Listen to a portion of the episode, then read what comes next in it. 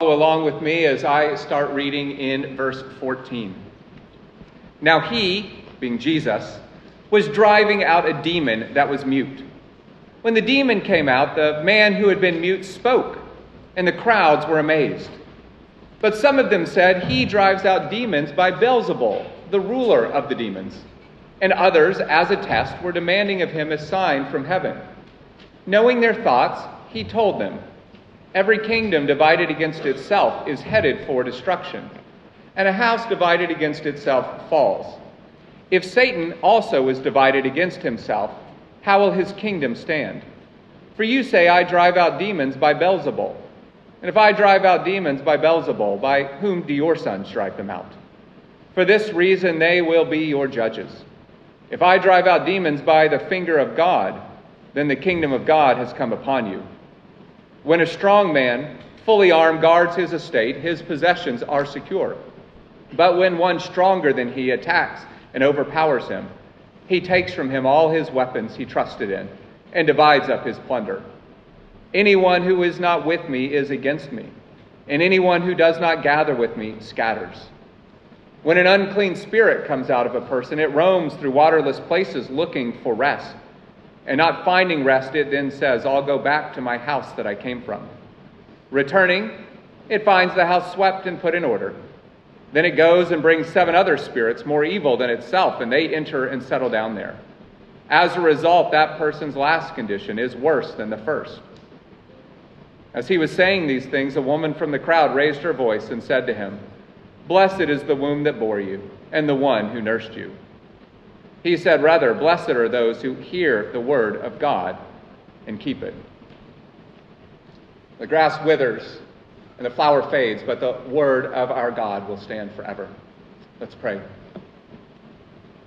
Dear Heavenly Father, we pray as we come and consider your word that you would protect us from the distractions of the enemy. Father, that you would protect us from the temptation to not heed and listen to your word. But Father, that through your word you would lead us to stand with you. Father, truly blessed are those who hear the word of the Lord and keep it. It is a lamp unto our feet and a light to our path. And we pray that you would be at work through your word by your Spirit today. And we pray this in Jesus' name. Amen. In his book, The Screwtape Letters, the professor and theologian and writer C.S. Lewis wrote this about our attitude towards Satan and his demons. He writes this There are two equal and opposite errors into which our race, in other words, the human race, can fall about the devils. One is to disbelieve in their existence. The other is to believe and to feel an excessive and unhealthy interest in them. They themselves are equally pleased by both errors. In other words, people tend towards one or two errors when it comes to Satan and his demons. They either do not believe they exist or they become consumed by them. They think of them a lot, greatly. Uh, Lewis argues that, that Satan is pleased with both of those errors. And now, many people in the United States, where I am from, have fallen for the first error. They do not believe Satan and his demons exist, and probably because they don't believe much in supernatural at all. They don't really believe in God either. For others of you in this room, your cultures may tend towards the opposite error. Demons are overemphasized, they're greatly feared. They play a prominent role in the teaching of the church. People perform elaborate rituals to rid themselves from demons. People believe in them and they fear them. Well, our, our, verses for this morning help us put Satan and his demons into proper perspective by putting Jesus into proper perspective. Say that again. Our verses for this morning help us put Satan and his demons into proper perspective by putting Jesus into proper perspective. Oh, the text makes it clear that Satan and his demons are real. It is foolish to doubt their existence. But the text also makes it clear that Jesus is stronger than Satan and his demons. He has conquered. And so there is no need for Christians to fear their existence. Uh, the main idea of these verses and therefore this sermon is rally to your king, Jesus. Rally to your king who is conquered. And I have three points to help us consider this text and that idea this morning. The first is the sign of the king. Find that in verses 14 through 16, the sign of the king. Second, the conquering king. That'll be verses 17 through 23. And then finally, the occupying king, verses 24 through 28. So, first, the sign of the king. Well, our verses begin with Jesus driving a demon from a man, uh, something that we have actually seen him do quite a bit in our study through the Gospel of Luke. Over and, and over again, Jesus has demonstrated his power and his authority over the demonic realm. He does it again in these verses when he cast out a demon that had made this man mute. In our verses, we see two very different reactions to what Jesus did here. And notice at the end of verse 14 that the crowds were amazed. Uh, this man who could not speak was suddenly able to speak. But others, probably the scribes and the Pharisees, the religious leaders of the day, were simply further hardened in their opposition to Jesus. Instead of amazement or even gratitude that Jesus would heal this man, eh, well, they, they were hostile. Those two different reactions are key to these verses. Now, friends, there are only two possible responses to Jesus. Now look at verse 23. You can either be with Jesus or you can be against Jesus. There is no neutral position. You cannot sit on the fence. That's because there are only two kingdoms there is the kingdom of heaven, and there is the kingdom of the world. Friends, you have to pick sides. There, there is no middle ground. Although there were these two very different responses when Jesus cast out this demon. Well, notice that no one had actually doubted that Jesus had done something miraculous. No one actually doubted that Jesus had cast out a, a demon. No one doubted that this man who had been unable to speak was now able to speak. Those that were opposed to Jesus did not doubt if Jesus had cast out a demon or if Jesus had done something amazing. Oh, they question how he was able to do it. Or the, this sign that Jesus performed, or this, this miracle, was unmistakable. And that was something that's actually true about all of Jesus' miracles. It's true of all of Jesus' healings. He healed people of visible diseases like leprosy.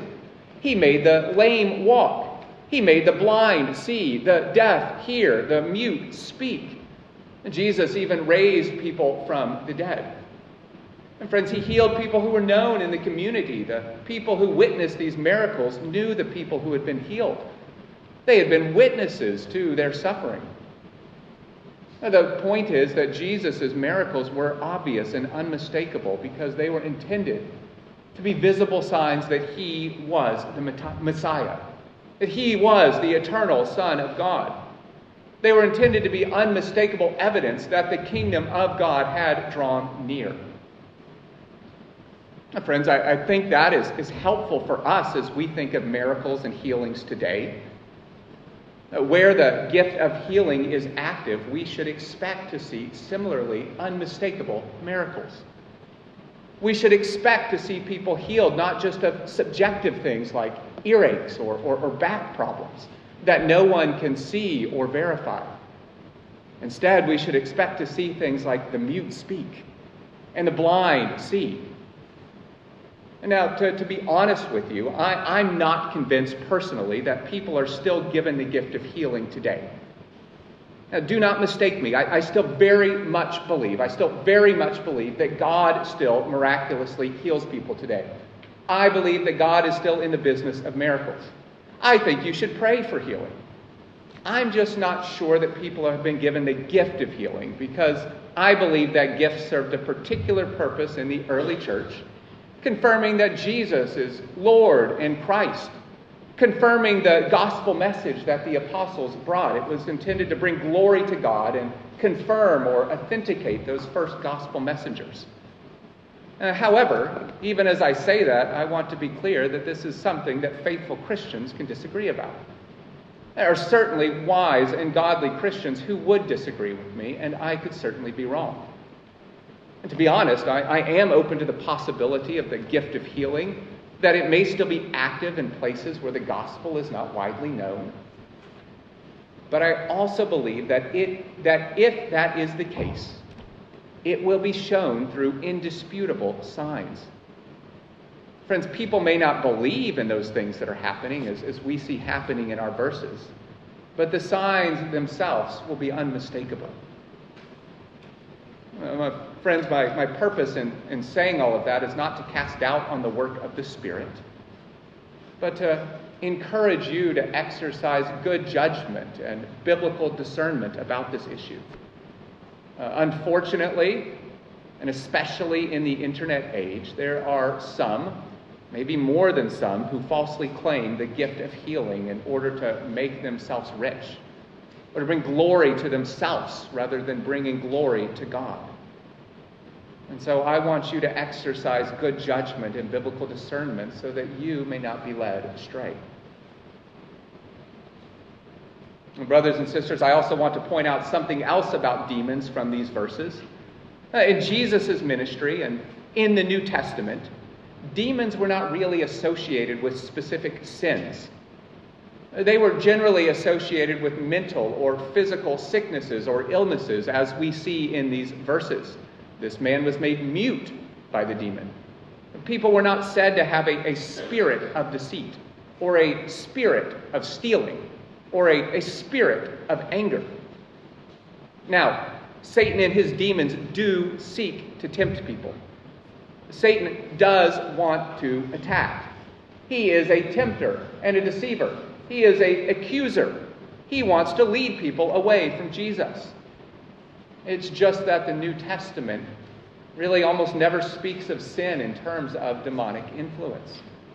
The Bible does not teach you to, to look for a demon or an evil spirit behind every one of your sins. Now, it does say that your sin gives opportunity to the devil. Your sin does give opportunity to the devil. But it puts the blame for your sin squarely with you.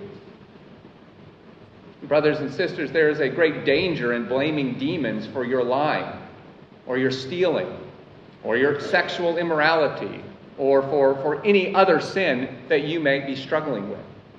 If you, if you simply blame a demon for your sin, you will avoid taking responsibility for your sin. You will not turn from your sin and follow after Jesus. And, friends, turning to Jesus is the only answer to sin. Because Jesus is the only one who has defeated Satan. Brothers and sisters, do not look for Satan behind every one of your sins.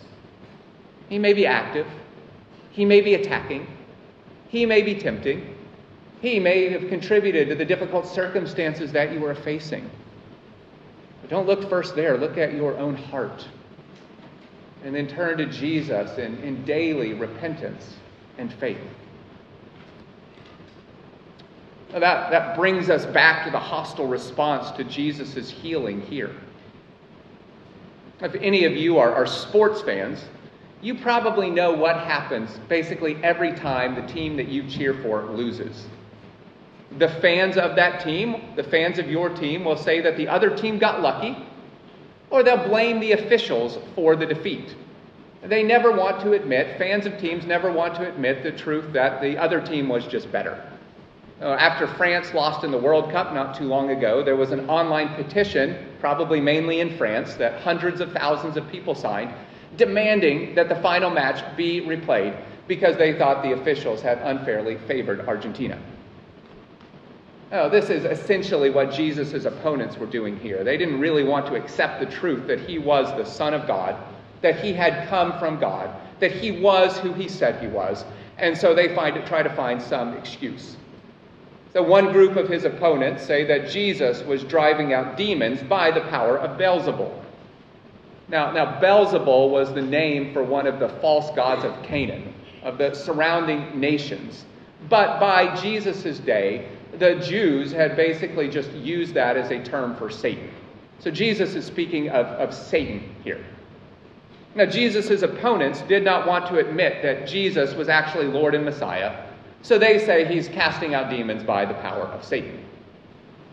They were, they were calling Jesus, who is the spotless Lamb of God, Satan. They were saying that Jesus, the Holy One of Israel, was in partnership with Satan. And friends, this was evil. It is an evil thing to call the work of God the work of Satan. Well, others that were opposed to Jesus, they went the opposite route and essentially said that Jesus got lucky. They didn't seem to doubt that he had really driven out a demon, but they doubted he had truly come from God. They thought it was a fluke. Maybe it was a, a trick. So they tested Jesus or they challenged Jesus by demanding he perform another sign to prove that he had come from God. Now, Jesus quickly expose the foolishness and the hypocrisy and the danger of their opposition to him. And that brings us to the second point of the sermon, which is the conquering king. Let's look again at verse 17. Knowing their thoughts, Jesus told them, Every kingdom divided against itself is headed for destruction, and a house divided against itself falls. If Satan also is divided against himself, how will his kingdom stand? For you say, I drive out demons by Beelzebul. And if I drive out demons by Beelzebul, by whom do your sons drive them out? For this reason, they will be your judges.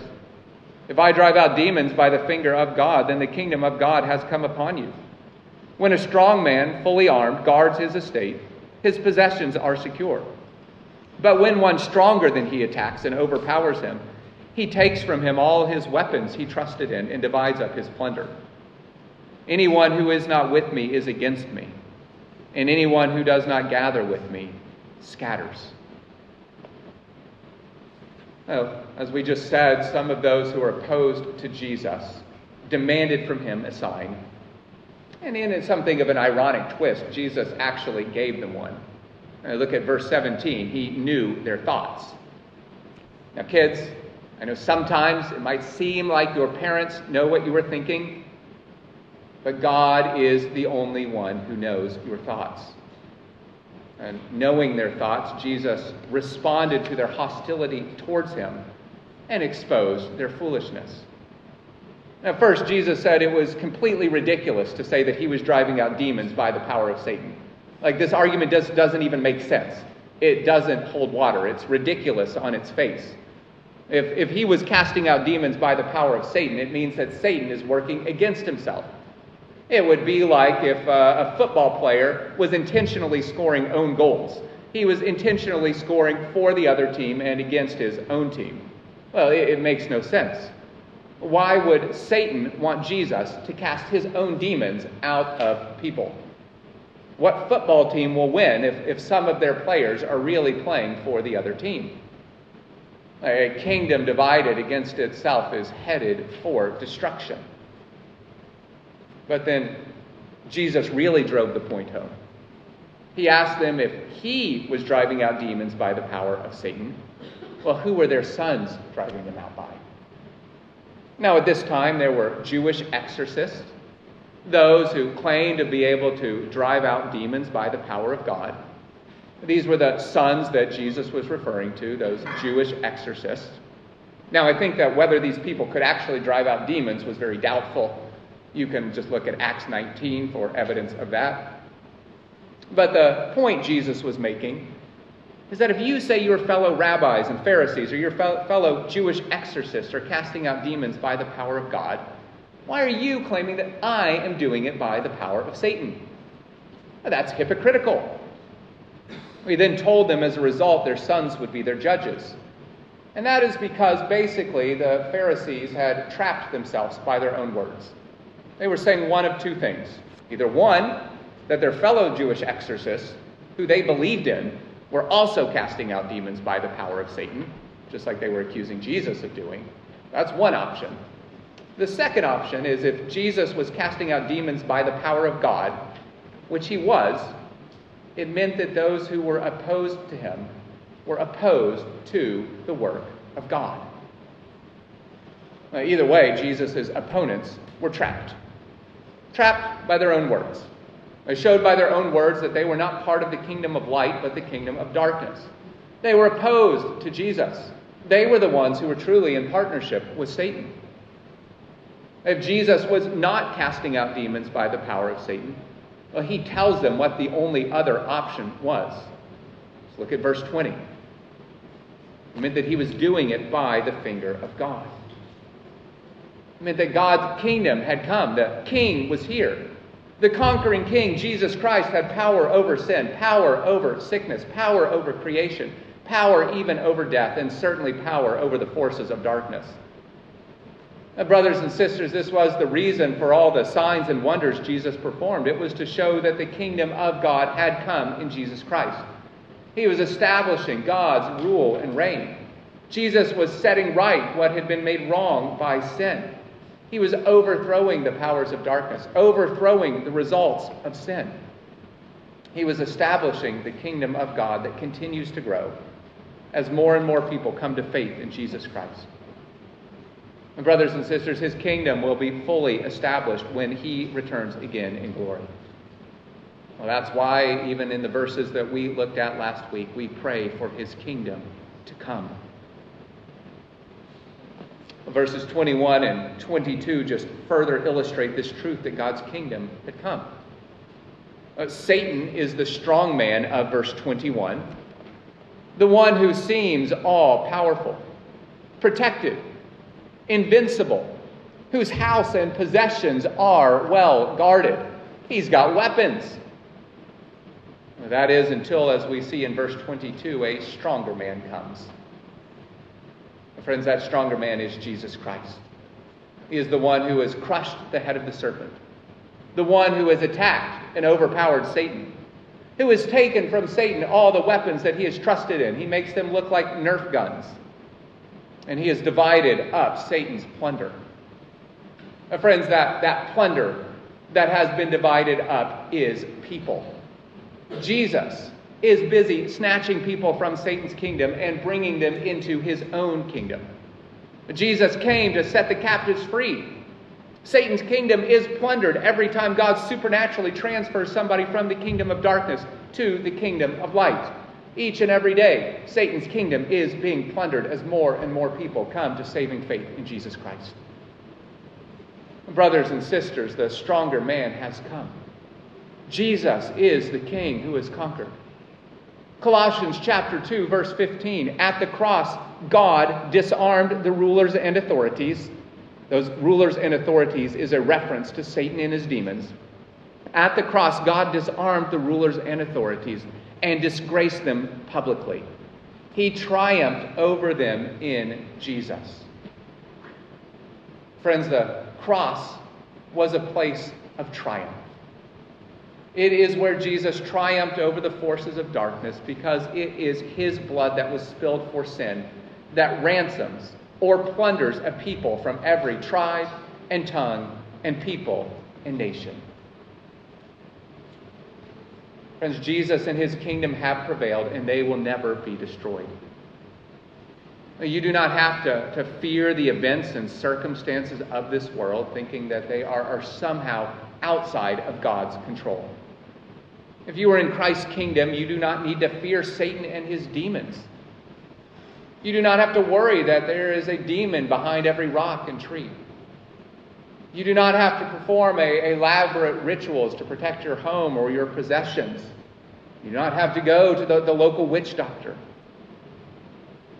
Friends, to be a child of God means that you have been plundered from Satan's hands and you are now safe in the kingdom of God your eternal security, your eternal safety, well, it is in the hands of the stronger man. It is in the hands of the king who has conquered. Your life is safe. Your life is secure. This is why James can write this in James chapter 4 verse 7. Resist the devil and he will flee from you. Resist the devil and he will flee from you. That is a promise. You can resist, he will flee. He does not have power over you. You've been given the armor of God. Therefore, as Paul encourages in Ephesians 6, in every situation, take up the shield of faith with which you can extinguish all the flaming arrows of the evil one. You have the shield of faith by which you can extinguish, block, fend off all the fiery darts, all the flaming arrows of the evil one. Kids, do any of you enjoy watching superhero movies? Maybe Marvel movies like Spider Man or The Avengers. Well, in those movies, the bad guy always seems to be winning at first, don't they? The bad guys always have the upper hand at the beginning. But kids, are you ever really afraid like, that the bad guy is going to win? You ever afraid that the villain is actually going to win in the end? Uh, no, of course not. Uh, you've seen these movies before. You know that the Avengers will always end up winning. Uh, this is kind of what it's like for us during our time on earth. Sometimes it might seem, maybe often it seems, like Satan and evil have the upper hand. There's wickedness everywhere. We're mistreated. But, friends, we do not need to worry because we know the end of the story. Jesus the King has come, and there is nothing that Satan can do to stop, to stop him from establishing his kingdom. There is nothing that Satan can do to steal you back from Jesus' hand. Jesus is the King who is conquered. It is Jesus who is the stronger man. And friends, Jesus emphasizes or, or summarizes the main point of all his teaching and illustrations in verse 23.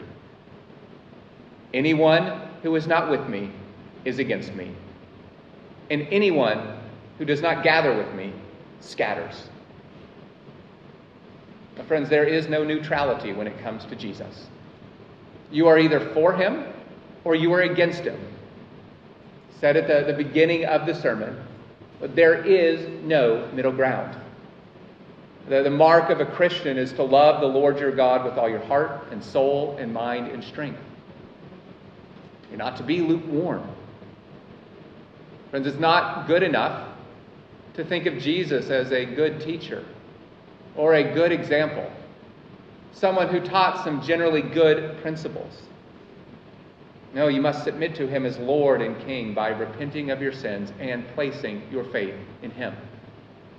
You're either in Jesus' kingdom or you're in Satan's kingdom. There's not some demilitarized zone in the middle. You're either in Satan's kingdom or you're in Jesus' kingdom. Now, to quote Pastor John MacArthur, the person who does not believe in Jesus Christ, does not receive him, does not follow Christ with all his heart, does not join in building Christ's kingdom, is in partnership with Satan as much as if he were a Satan worshiper. It is not necessary to oppose Jesus Christ to be against him. It is not necessary to attack his deity. It is not necessary to attack his word. It is not necessary to attack his character. It is not necessary to attack his gospel. It is not necessary to discredit his church. It is not necessary to persecute Christians. It is not necessary to interfere in his work, to slander his name, or to hate his kingdom. All you have to do is nothing about Jesus Christ, and you're in the same category with Satan worshippers. You've made your choice. Friends, there is no neutrality when it comes to Jesus Christ. Have any of you ever, ever seen a movie in which a king like rallies his armies for battle? He has someone, some servant of his, hold high his banner, holds it up over the battlefield so that everyone in the battlefield can see, and calls all of his loyal soldiers to, to rally to him, to gather with him, to, to stand with him. Friends, that is what we are to do. Look again at verse 23. Those who are with Jesus are to gather to him. Christians, you are called to rally to your King who has conquered. And if you are part of his kingdom, you will rally to him. You will stand with him, no matter how great the forces of darkness appear. No matter how difficult your life may seem. No matter how challenging your circumstances may get. Why? Because he has set you free. And you know the end of the story. You know that he is the conquering king whose kingdom will have no end. That you are part of an everlasting kingdom. Friends, we do not rally to Jesus in hopes of winning the battle. In those movies, usually that king is, is gathering his troops for one last assault. But we're not rallying to Jesus in hopes of winning the battle. We rally because the battle has already been won. And that brings us to the final point of the sermon the occupying king. Verses 24 and 28. Look again at starting at verse 24. When an unclean spirit comes out of a person, it roams through waterless places looking for rest. And not finding rest, it then says, I'll go back to my house that I came from. Returning, it finds the house swept and put in order. Then it goes and brings seven other spirits more evil than itself, and they enter and settle down there. As a result, that person's last condition is worse than the first. As he was saying these things, a woman from the crowd raised her voice and said to him, Blessed is the womb that bore you, and the one who nursed you. He said, Rather, blessed are those who hear the word of God and keep it. Uh, let's just be honest. These verses are not the easiest verses in the Bible to understand. But I, I, believe the best interpretation is that Jesus is speaking about the danger of people trying to clean up their lives on their own without actually coming to Jesus. People who seek to become a moral or better person without actually submitting to Jesus as King and having Him occupy their hearts. In some sense, they have nothing to do with Jesus, they just want to clean up their lives on their own. So the picture Jesus paints is of a demon who leaves a person for some reason or other. Maybe someone's cast it out, maybe for some other reason. But in not finding a suitable home, the demon returned eventually. And what did the demon find when it returned? A house or a life. A house is just a picture of a life, it's, it's not a physical house. A, a, a life that was swept and put in order a life that, that looked very good, perhaps, on the outside. Perhaps that person had been working really hard to keep their New Year's resolutions to be a better person. Maybe they had started coming to church. Maybe they had stopped drinking alcohol. Maybe they had committed to, to sexual purity. Maybe they responded to the gospel that they had heard initially, like the, with joy, like the, the seeds that were sown among the rocks and the thorns. Their lives had been swept, their lives had been put in order. But friends, look what else the demon found when it returned. It found a house that was unoccupied, a house that was swept, a house that was put in order, but a house that had no inhabitant. To go back to verse 22, there was no stronger man now guarding and protecting that house. The house looked good on the outside, but Jesus was absent. The king had not taken up residence. As I said, one thing you can always count on in superhero movies is for the superhero to win in the end. The other thing that often happens in those superhero movies is that the villain, the bad guy, often seems to get defeated like halfway through the movie. Everybody thinks things are good, everybody relaxes, they go back about their business, only the bad guy is not actually dead and comes back seemingly more dangerous than ever. Now, this is what happened here. The person had cleaned up their life, thought they were okay, relaxed, thinking God must be pleased with them, but they ignored Jesus. As they relaxed, the demon brought along seven of its friends who were more evil than it was to come and occupy this person's life instead. And as a result, the person's last condition is worse than the first. Now, for their last condition to be worse than the first could mean that they just like jumped both feet into serious sin, obvious sin, returned to whatever serious sin that they had previously been committing. It could mean that. But, friends, I believe the greater danger, and the danger Jesus was likely warning against, was that this individual's life still looked clean on the outside. This person continued with their New Year's resolutions, but their life remained corrupt on the inside. Remember, Jesus was speaking to the Pharisees and the religious leaders of the day.